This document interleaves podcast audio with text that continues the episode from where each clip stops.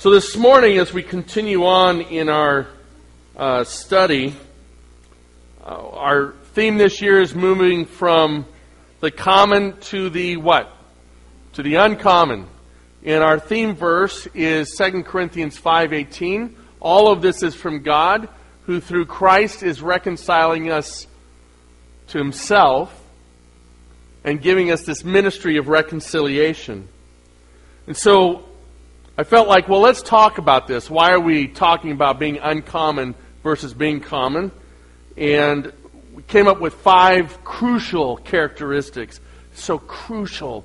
We put in those modifiers so you really want it, right?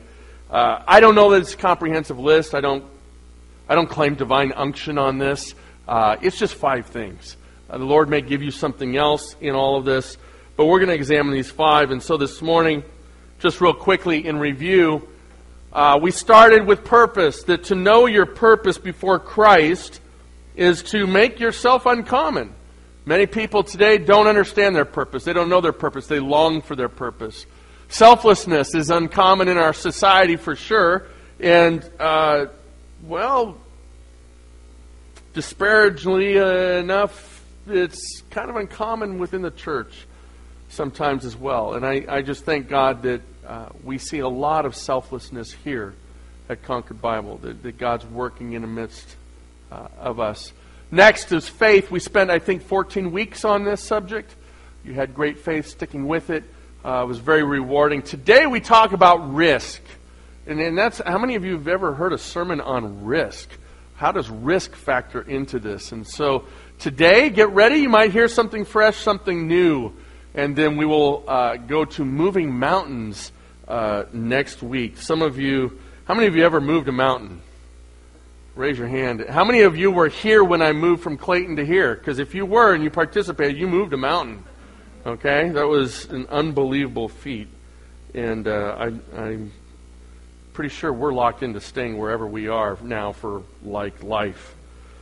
So this morning, I want to ask you a question. First of all, I have a quote for you that uh, that comes from my magic bag of quotes, but it's it, it is profound to say the least.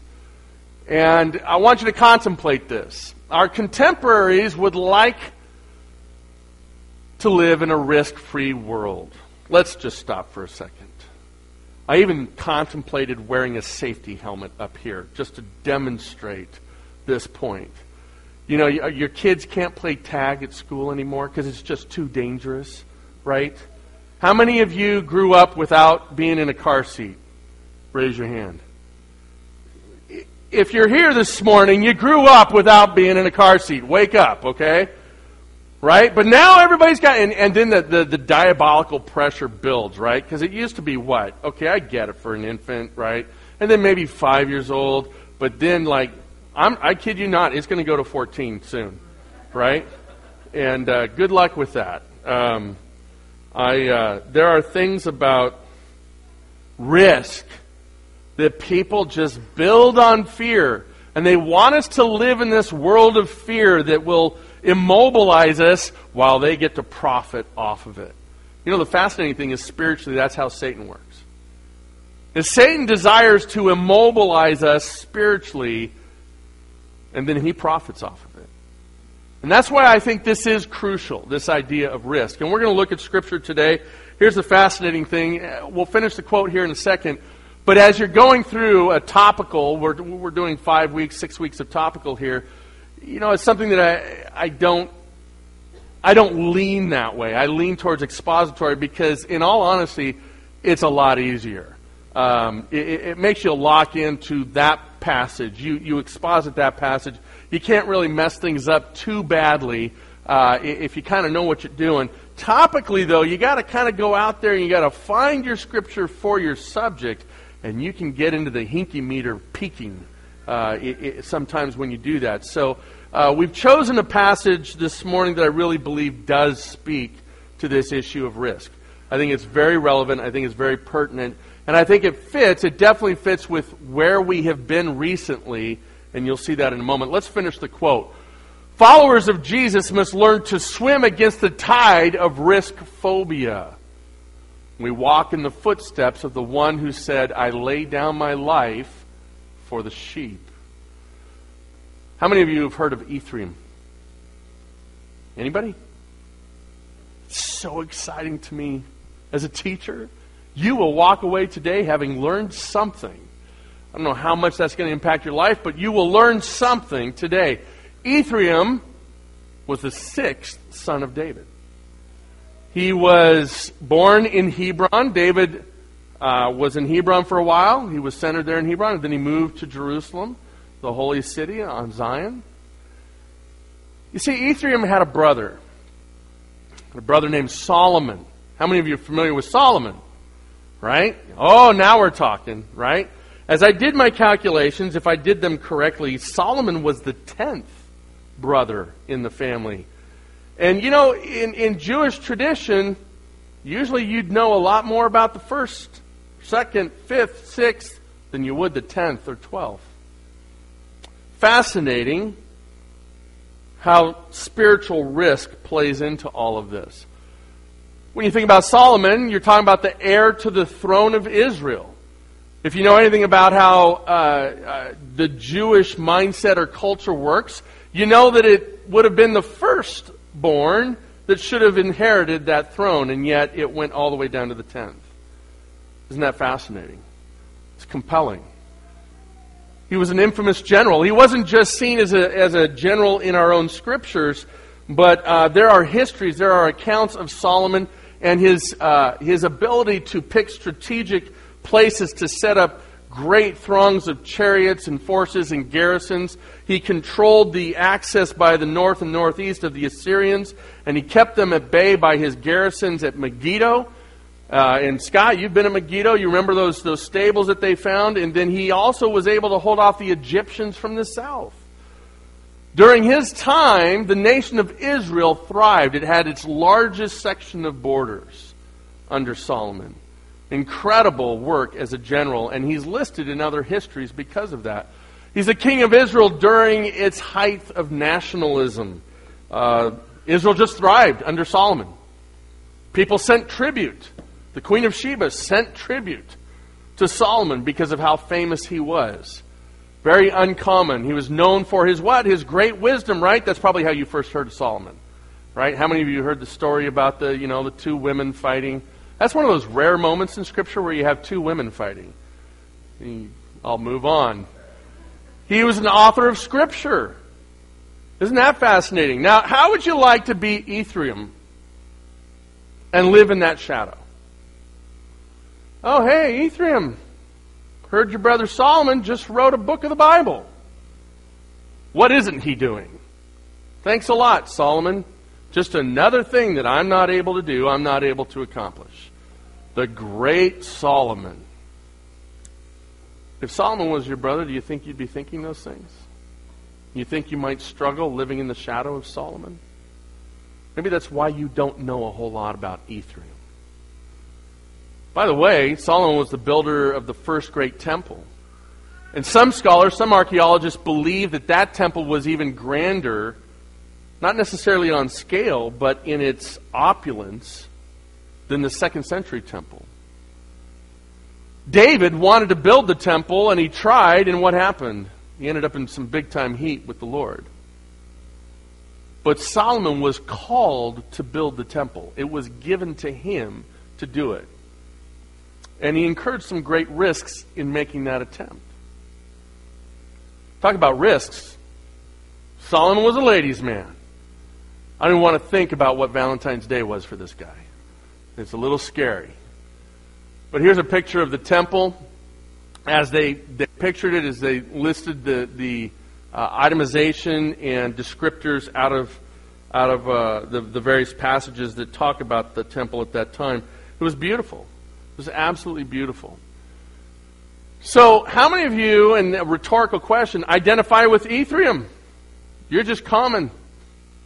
You're the person living in the shadow of your brother or your sister or your parents or whoever. Well, maybe you can't relate to those two, so let me give you something that maybe you can. Fred Claus. It's always fun doing something like that because I, I, I, now know who in the room knows what I'm talking about. This is my new favorite Christmas movie, has been for about uh, three years. You know, other than the nativity and the Jesus part of all of it. Of course, that's my favorite part. But if you want some levity and just some backing away from all of the commercialism, Fred Claus, kind of a cool movie. And Vince Vaughn uh, is the brother of Saint Nick. He's the brother of Santa Claus. And uh, so here's the problem with Fred. you know, during first service, I told everybody I didn't remember his name, and it's right there on the screen. I just realized that. That's just that's brilliance. Uh, he was always living in the shadow of his brother in this movie. And it drove him nuts. Actually, it drove him to be less than what he was, was supposed to be. He was always settling for mediocrity. He always had something in the fire. He always had something cooking, but it never panned out. He never really accomplished anything. And the reason is, is because he was always living in that shadow of his brother, and he hated his brother for it. So what's fascinating is there's this scene in the movie oh, you know, Santa Claus, his brother Nick, he was always casting a shadow of greatness. Because that's what Nick was called to. There's this scene in the movie, here they're having dinner together, and, uh, but, you know, Vince is having a hard time being the brother, so he goes to a I'm the brother of co op identity support group. And what's hilarious about this is it's, is it's brothers of famous people, like Frank Stallone is in there. Um, there's a guy that looks like Johnny Depp's brother. That I think he's on the left there. That's supposed to be Ed Harris's brother on the on the right. And and uh, there's a whole scene with um, Stephen Baldwin freaking out because he thinks somebody else in the circle is Alex. You know, and he hates Alex, and Alex has been beating him down for years. Now, the fascinating thing about you're saying, Pastor, where is this going? I don't need to know about Fred Claus. The fascinating thing, and, and as ironic as it is, there's a there's a pivot moment in this time, in this circle, where a very famous person stands up and talks. And it's the actual person Mr. Clinton. But not Bill Clinton. It's his brother Roger Clinton. You guys remember Roger Clinton? It's kind of a train wreck. And they were always trying to keep him under wraps. He was, there was always some kind of story that was coming out that could have damaged Bill. And so in this movie, Roger steps up and he says, You know, at first I was always angry at my brother. I hated living in the shadow of my brother. You know, he was so loved by everybody. He was doing these great things, and who was I? I was nobody. He said, But something I learned was I could take my brother down through my actions, or I could love my brother. And because of my love for my brother, I could support him and make him successful. And that was kind of the pivot point for Fred, where he decided to take some risks and go back and help his brother. And you'll have to watch the movie and see how it ends. It's the feel good movie of 2007. This morning, let's get into the passage, something more poignant, something that we can really learn from. But as we get ready to do so, just remember risk, spiritual risk, leads us from the path of the common to the uncommon. If we ask ourselves today, where are we? I have a question for you. Did you smell something in particular when you came in this morning? Anything? Nothing? You didn't smell this? Hmm. How many of you are hungry now? How many of you wish this was popped? How many of you are frustrated it's not? Yeah. This is the second time I've talked about it, and I'm getting hungrier. You know, here's the fascinating thing is that this is nice and secure and safe. It's ready for use some undetermined later time. And it's just ready. And there's boxes all over America with similar containers just sitting there, ready. Ready.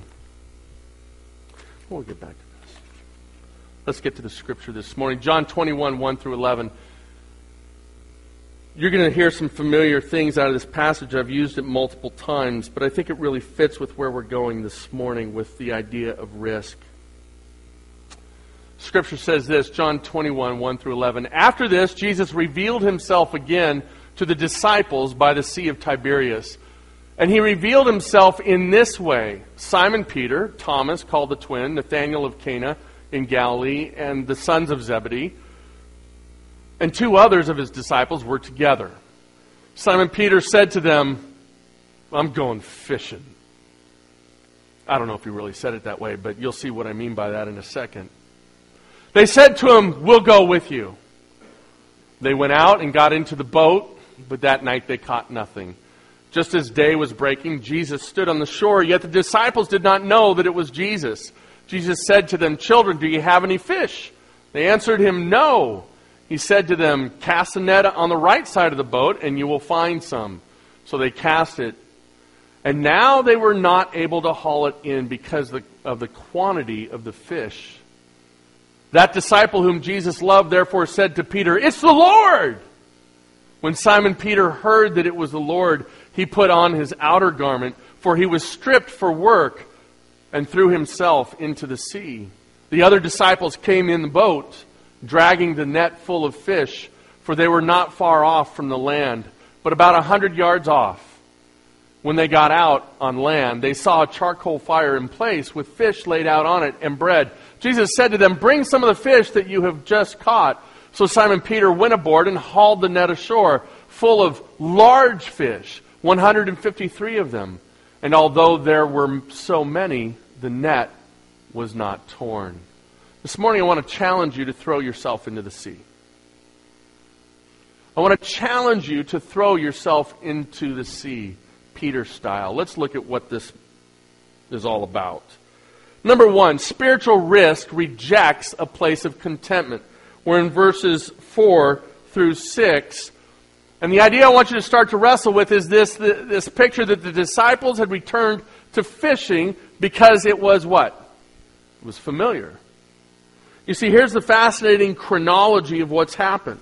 And you may find yourself in this familiar place.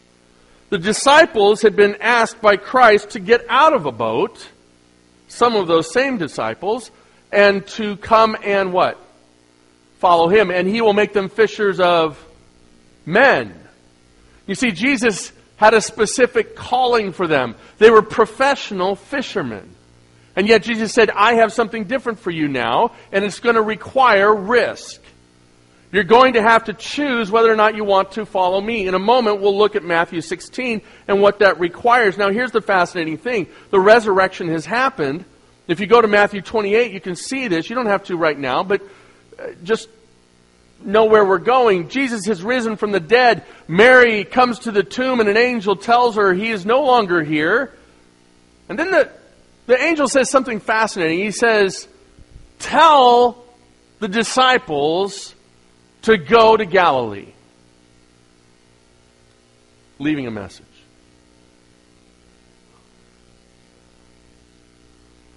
As Mary's running back, she has an encounter with Jesus. She doesn't know it's Jesus is first, at first. And yet then Jesus reveals to her that it is him. And Jesus says to her the same message Tell the disciples to go to Tiberias and to wait for me. So the disciples have obeyed. But they're waiting. Is that a challenge for you and I? If we've heard the call of the Master, if we've heard his voice, and yet he tells us to go in a direction and to wait, would we not return to plan B like Peter did? Here goes Peter again, right? These guys are gathered, they're waiting, they're obeying, and it's taking too long. And impulsive Peter says, What? I've had enough of this. I'm going fishing. You know what he's saying, right? He's saying, I'm going back to my old job because this doesn't seem to be working out. Do you see that? Do you hear that? So he goes out in the boat, and what do the other guys do? Fine, we're coming with you. Worked out real well for them, didn't it? Caught a lot of fish that night. You see, when Jesus calls you to risk spiritually, he doesn't ask you to go backwards to plan B.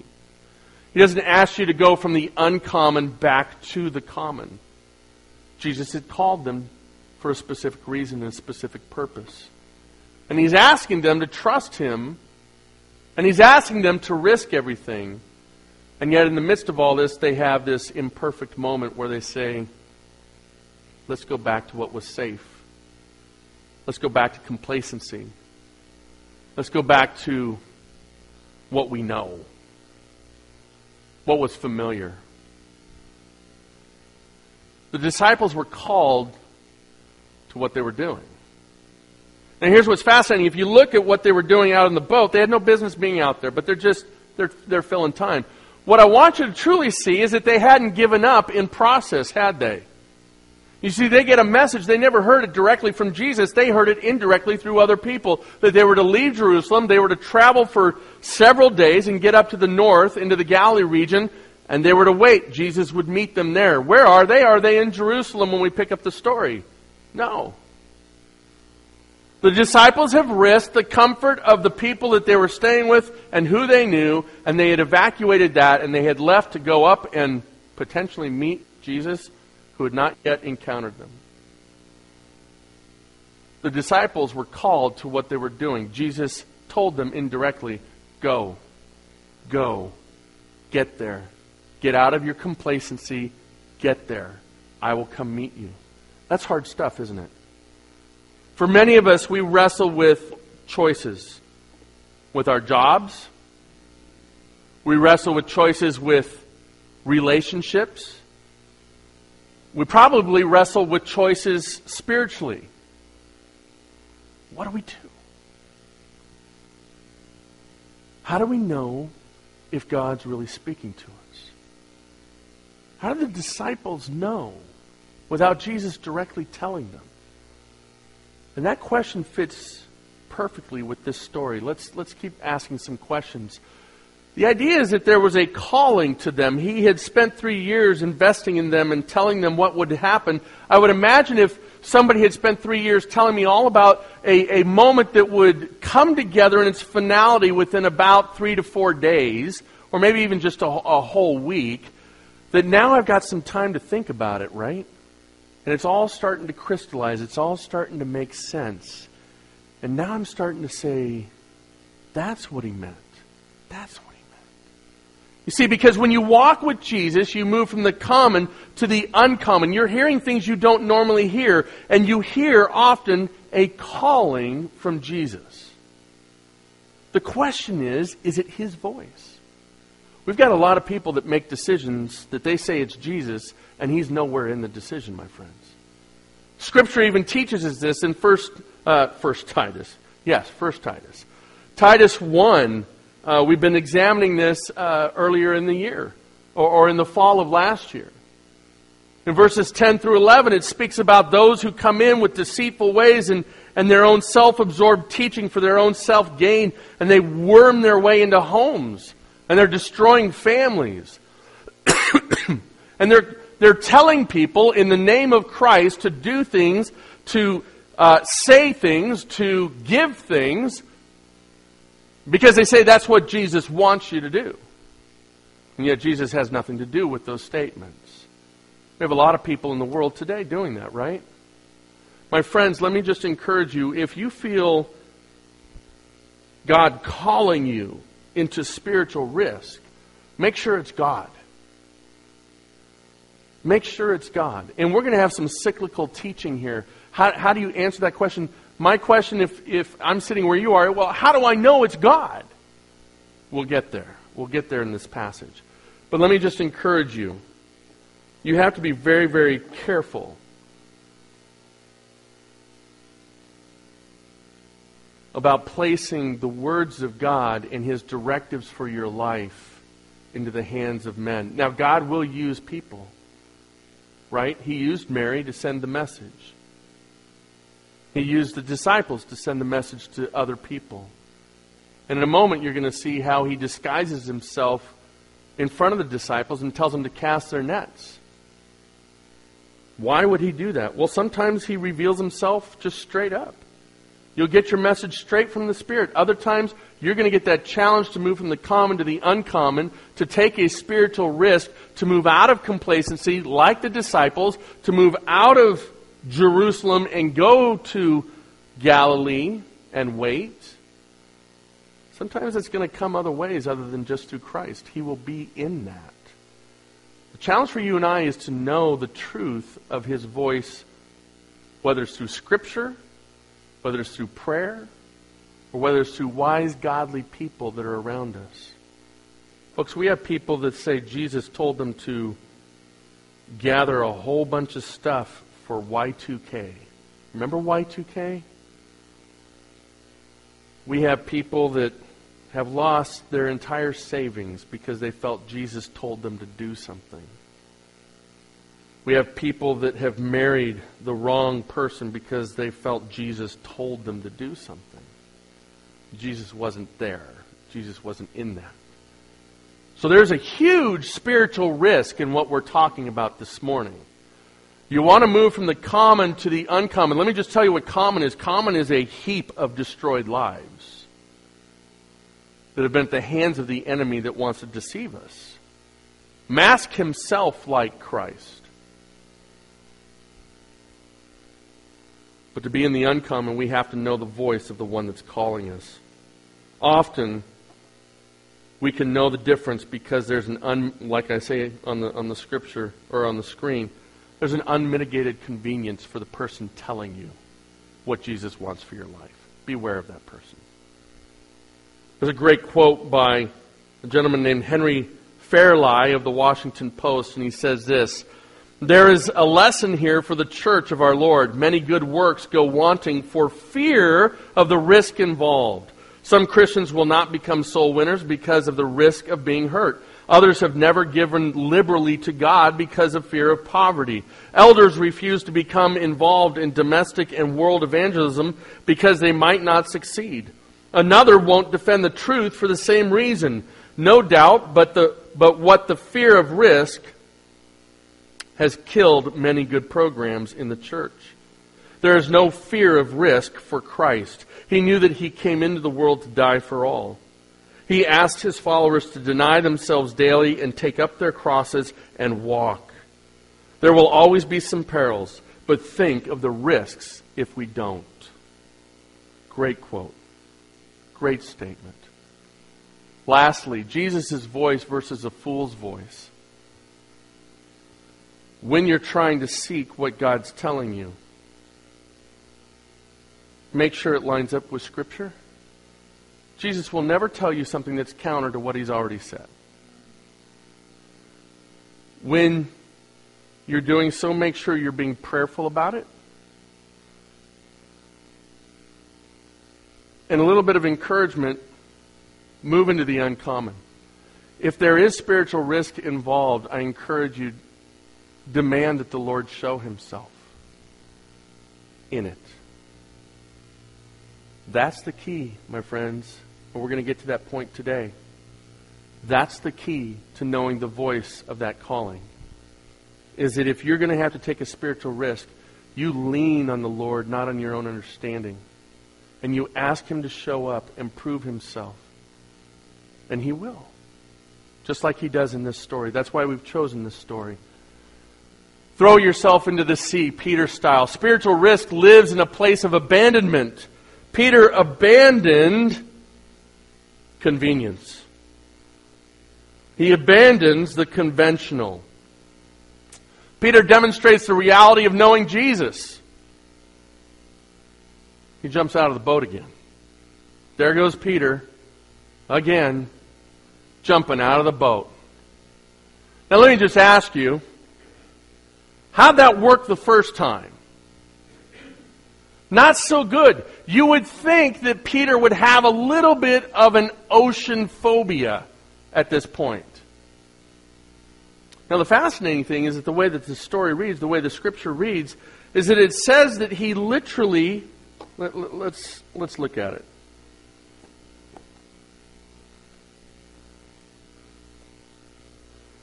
Verse 7 The disciple whom Jesus loved therefore said to Peter, It is the Lord. When Simon Peter heard that it was the Lord, he put on his outer garment, for he was stripped for work, and threw himself into the sea.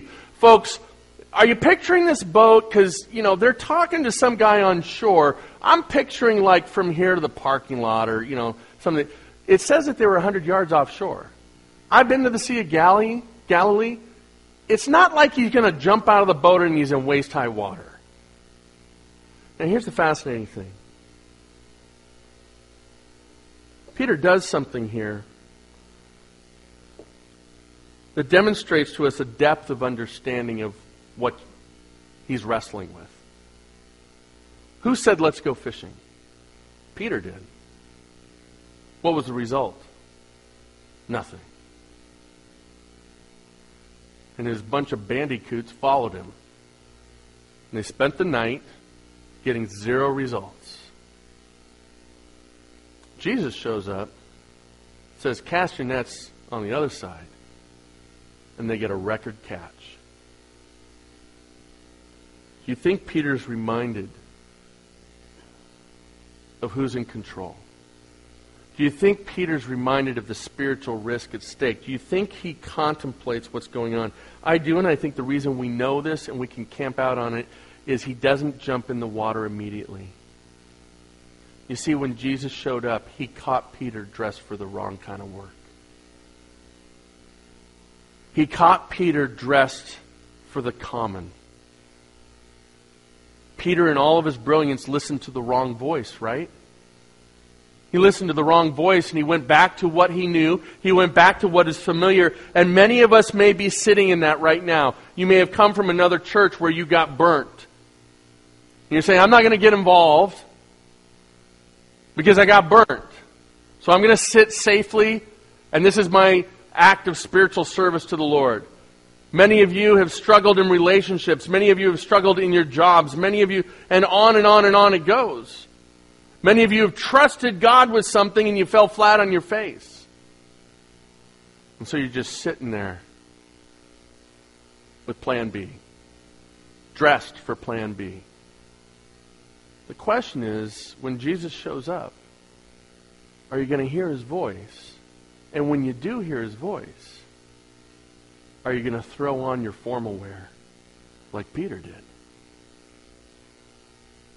See, Peter didn't want to walk up to Jesus dressed as a fisherman. Which makes no sense, right? Like, I'm going to throw on my formal wear and then I'm going to jump into the sea. Right? Doesn't that show you where his mind was at? He knew that he went back to the common when he had been called to the uncommon. And so he abandons what? He abandons what he used to be. He abandons this idea of being that fisherman. He abandons convenience, complacency. Folks, when you abandon that, it looks a certain way. Now, the first thing that happens is this Who recognized Jesus' voice? Was it Peter? It was John. John recognized Jesus' voice. At least he declared so. Now, how many of you, in a moment where you're seeing God at work, yet not everybody around you is, how many of you are standing up and proclaiming it? Or do you suddenly, you're right there, you're at the cusp, and you're like, yeah, what if it's not? Can I just tell you, we just introduced you to spiritual risk. This is what, this is what it means. John didn't hesitate. Why? Do you remember how John was recruited by Jesus? Hmm. He's in a boat. He's in a boat with James. What are they doing? They're fishing. Jesus is walking by on the shoreline. Same thing happens. He tells them to cast a net. And then he says, Come, follow me. I will make you fishers of men. So when a stranger's walking along the seashore and they're waiting for Jesus, they don't recognize him, and a voice calls out, Hey, cast your Cast your net on the other side of the boat and look at what happens. This is what I'm talking about, folks. This is how you know the voice of your master. Because there's a familiarity that speaks not to your convenience, not to the convenience of the individual, but to a higher calling. And Jesus is reminding John, he's reminding the disciples, you're not fishermen. And that moment of tension where you have to say, my credibility is on the line. Because come on, which one of us, knowing that you, we didn't recognize Jesus at first, is going to yell, it's Jesus? Wouldn't you be sitting there wrestling in your mind, doubting? Well, if it's Jesus, I mean, it certainly seems like Jesus. It seems so familiar that it's Jesus. But how come I didn't recognize him? Uh, I don't know if I'm going to say anything. But don't you love being the person that got it right? That's the uncommon person. And the only way you get to where John was is because why? Because you know your master's voice. Because when Jesus does things, when he calls you to things, they ring of familiarity. How are you going to know that voice? Get in the Word of God. And start acting in spiritual risk that's commanded by Christ. Not just doing things for the sake of doing them. Second, the disciples risk their pride by listening to a calling. They throw the, they throw the nets on the other side. I don't know how many of you, but you know, Dale's a Dale's a pilot, Lyndon's an accountant, um, Cindy's a schoolyard monitor, Nathaniel's a computer guy, uh, Scott's a plumber. How excited would you be about some junior hire walking up to you at your job, telling you how to do your job? You're going to be really enthralled with what they have to say? This story has nothing to do with this, but it kind of rings somewhat, so I'm just going to tell you anyway.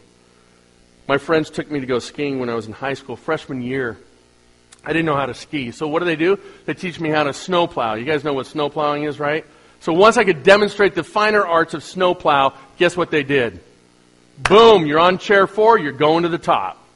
And I spent the rest of my day getting off that mountain. And uh, uh, about halfway down, uh, I'd introduce myself luxuriously, I don't even know if that's a word, luxuriously to the snow. The snow was my dear, close, intimate friend over and over and over. And on one of these particular times where I was getting very close with the snow, I was laying in it again, and up skis a five year old with the hockey stop and sprays me with a bunch of snow, and then he says, You need some help, mister?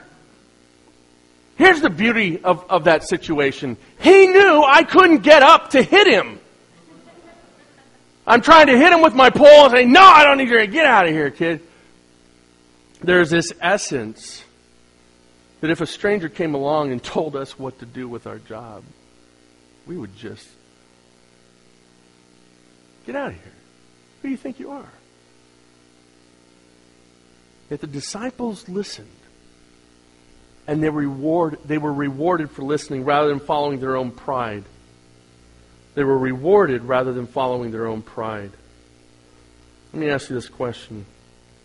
Or let me just give you this statement. To believe God can do something miraculous is one thing. To risk his willingness to do it in your life is another. It's another. Would you know Jesus' voice calling? John 10:14 says, "I know my sheep and my sheep know my voice." Folks, we have to get familiar with that voice if we're going to make any spiritual risks. And if we make the spiritual risk, we're following the calling that God has for us. We move out of the common into the uncommon. We're right in that spot that He has for us. There is no greater spot. There is no greater place.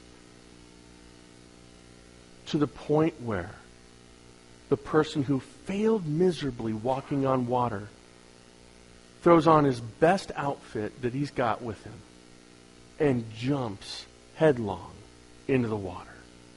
He can't wait for the boat to get to the shore. That's how I want to live. That's how I want to live. Peter risks a lot by jumping in that water. But he's drawn to Christ because he loves him and because he knows of the goodness and the abilities of Christ to affect his life. That dictated Peter's action of abandoning that which was convenient, that which was familiar. Would you respond, and what would that look like? This is my big practical question today for you. If Jesus called you to risk something spiritually, would you respond? And what would that look like?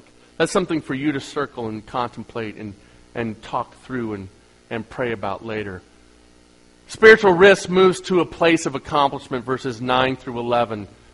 A risky decision results in great success. You know, we, we've talked about this Matthew 16 passage where he says, if anyone wants to follow me, they have to deny themselves and take up their cross. Uh, they have to lose their life to gain it, and, and if they gain their life, they'll lose it. This is what they were called to. And so they, they make this risky decision and it results in great success. Now, how many of you would say and determine that the success was the fish? And not just some fish. It, it was 157. It was a record catch. And it wasn't just small fish, it was huge fish. Jesus just proven a point. You see, sometimes we don't want to take those spiritual risks because it means I'm going to have to deny myself. I'm going to have to take the hard road. Yes, that's exactly what Christ said. And did the disciples do that? Absolutely. But in a moment of just proving himself to them, to reestablishing the confidence, what does he do? He says, You think you used to fish well? Let me just show you what I can do. Let me remind you who's in control. Let me remind you who can bless you abundantly, far more beyond what any, any action you could possibly do. And here's this great accomplishment not in their strength, but in His. You see, that's how you know the Master's voice. When some great accomplishment goes so far beyond what you can do, what you can make happen, and Jesus comes to them just kind of toying with them. Isn't that fascinating? He, just, he kind of veils himself, and he starts this conversation with them, and then he says, Hey, really? Think you're going to go back to your old job, huh? Think we're done? Think this isn't happening? How's that working for you? How many fish you caught? None. Hey, why don't you throw your net on the. Are you? Did you get the load of this guy? Who is this guy? I don't know. We haven't caught any fish. Just throw it on the right side of the boat. Boom. John. It's Jesus. Because there's no way we could do this. My friends, you have to take stock of the moments when Christ shows up in your life. So when those spiritual risks come and those times of decision come for us, you know his voice. And you don't end up suffering.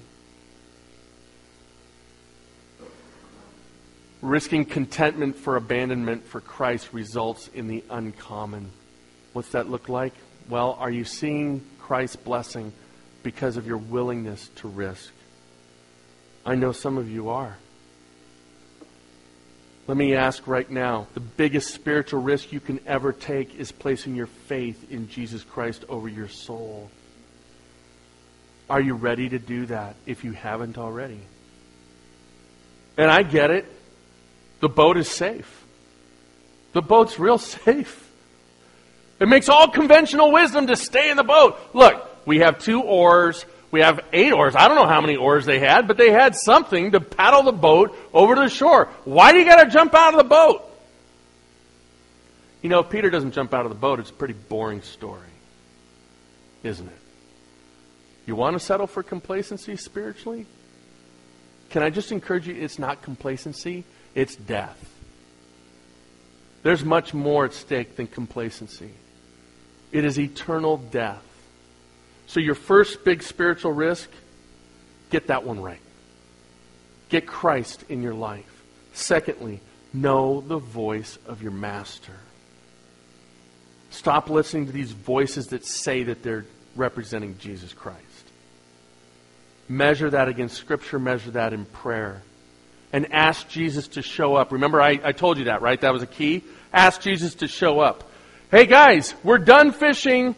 We're going to start doing all this discipleship work again. What? Why are we doing that? Oh, yeah, we got 157 fish here, and we can't really pull that one off on our own. Hello? It's Jesus, and he's showing up again. Spiritual risk moves you from the common to the uncommon.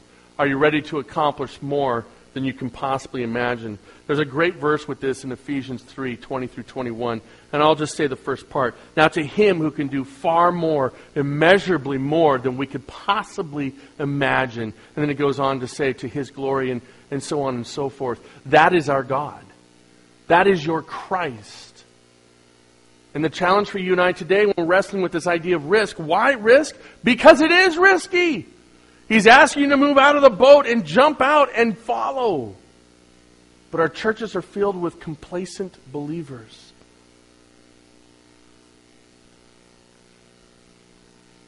There are things precious, not from the materials of which they are made, but from the risk and difficulty of bringing them to perfection.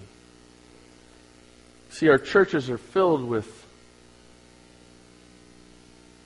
people that are worried about taking spiritual risks. Because what if Christ asks me to do something I'm really not comfortable with? Then expect full nets. Expect full nets.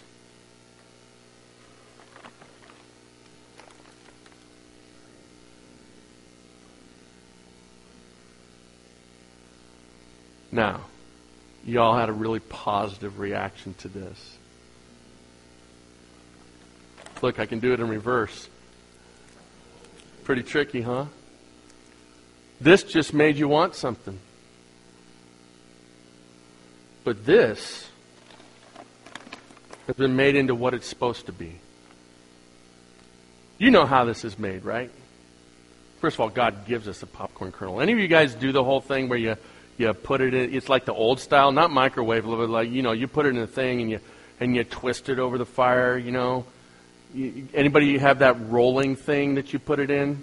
I have Dylan, so I just have him do that. No, uh, but now we've moved into microwave popcorn. Do you know how violent that is? Microwavable popcorn takes that beautiful, beautiful yellow kernel and next time you go to stick this bag into the microwave, understand what you're doing to that precious little kernel. Its molecules are going to be superheated and scrambled to the point of a violent explosion, all for your convenience. But guess what? It now serves its purpose because when it's this little kernel, I could care less. As a matter of fact, I hate it when some of those don't pop, right? And you clamp, you know, uh, right? It's like, why didn't you get to where you need to be? How come? No, that's fine. But seriously, can't you hear Jesus saying that to us? But some of us want to stay pre wrapped. Don't put us in the microwave, it's too risky.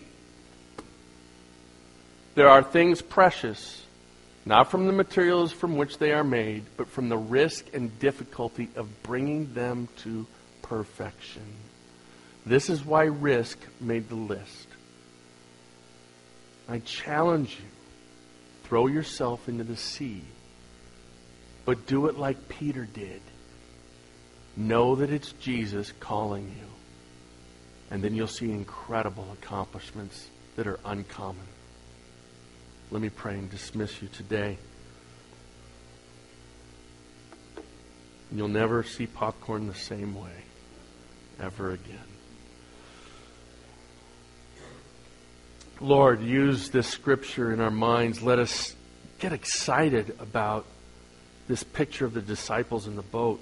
It's real. It's, they are so human. They are so us. I'm tired of waiting. I'm going to go back to doing what I used to do. This isn't working out. And yet you never give up on us. You never gave up on the disciples.